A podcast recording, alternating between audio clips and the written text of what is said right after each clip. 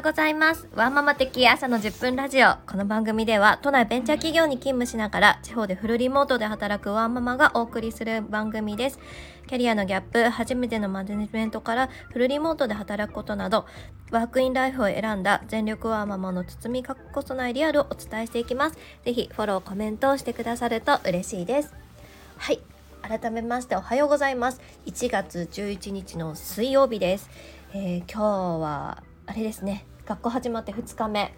です。通常勤務が始まったというところですし、え家の前のマンション工事も絶賛やられておりますのでまあね前もお話しした通り私はフルリモートで今ですね実は2年目になります。2年目？3年目ですね。3年目に入っていくのでなんかずっと一人で仕事をしてるような感じなんですけれども今のこの工事の期間はあの工事の方が私の同僚のようになんか一緒に仕事をしてるなと思いながらはい日々過ごしているところでございます。はい。では本日のテーマです。本日のテーマは朝のルーティンを作りたいけど皆さんどうですか？というところについてお話をしていこうと思います。はい。冬なので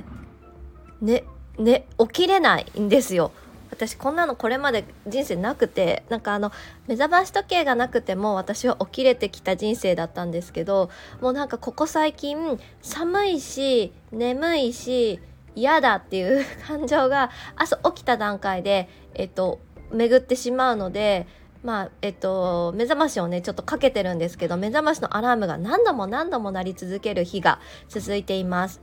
でだからこそその朝のルーティンっていうのを作っていく方が時間を有効的に使えるなっていうふうに思ったのでちょっとそこについて考えていきたいなというふうに思いました。ただでもこの朝のルーティンを作るためにもちろん理想の自分のこの朝のルーティンは朝例えば5時に起きて白湯を飲んでヨガやってとかなんかそういう風にあったとしてもそもそもの問題としてそのルーティンを作る以前として夜早く寝ることがすっごく重要なんじゃないのかなって思うんです。なんか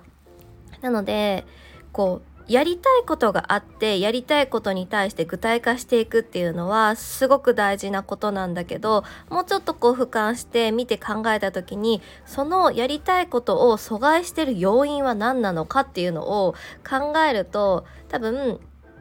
夜遅く寝てることが私にとって朝のルーティンがスムーズにいかないことにもつながるしプラスなんで朝のルーティンを作りたいのかという目的意識がないからそれもできていないんだなというふうに思いました。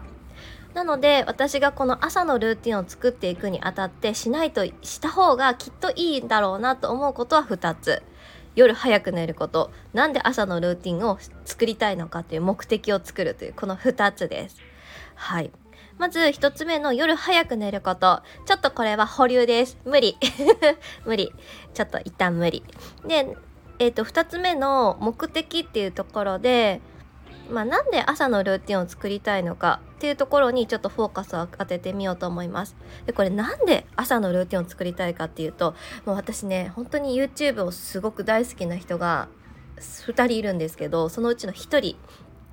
の方がなんかあの1週間の社会人 Vlog っていうのを作られていてもう本当に夜遅くてもこの何て言うんですか6時とかに必ず起きてそこからきちんとルーティンを回して出社されるっていうのを毎日見ていてかっこいい って思ったのとあとはやっぱ朝の時間を有効的に使うことによっていろんなことができるんだなっていうのをその時に知りました。なんか私の中で朝起きたらまず朝起きたら、えー、洗濯物を入れて洗濯物をつけて、えっと、朝ごはん作って洗濯を畳んで洗濯干して起こして着替えてなんとかしてっていう要は生活のフローしか自分の中になかったんですけどなんかその人の YouTube を見ることによって生活のフローだけではなくって自分が朝したいこととか、まあ、自分がこの人生において達成したいこととかっていうのを持ってくることができるんだなっていうのを知りました。なので私は朝のルーティンを作りたい。あ目的ができました。そう目的ですこれが。はい。なのでこの目的を持ったからこそこの朝のルーティンっていうところをねなんかちょっと楽しんでいけたらいいなっていうのを思っています。皆さんはそういったルーティンってありますか？もし何か朝のルーティンがしっかりできてるっていう方がいらっしゃったらコツなど教えていただけるとすごく嬉しいです。はい。では本日はこちらで以上となります。またお会いしましょう。